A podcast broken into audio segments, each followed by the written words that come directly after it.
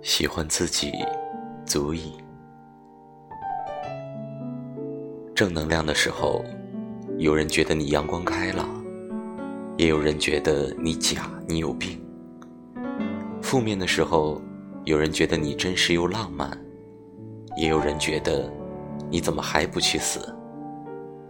就算你两边平衡的很好，还是有人会因为比如嫉妒之类的理由而讨厌你。所以，你喜欢自己就好了。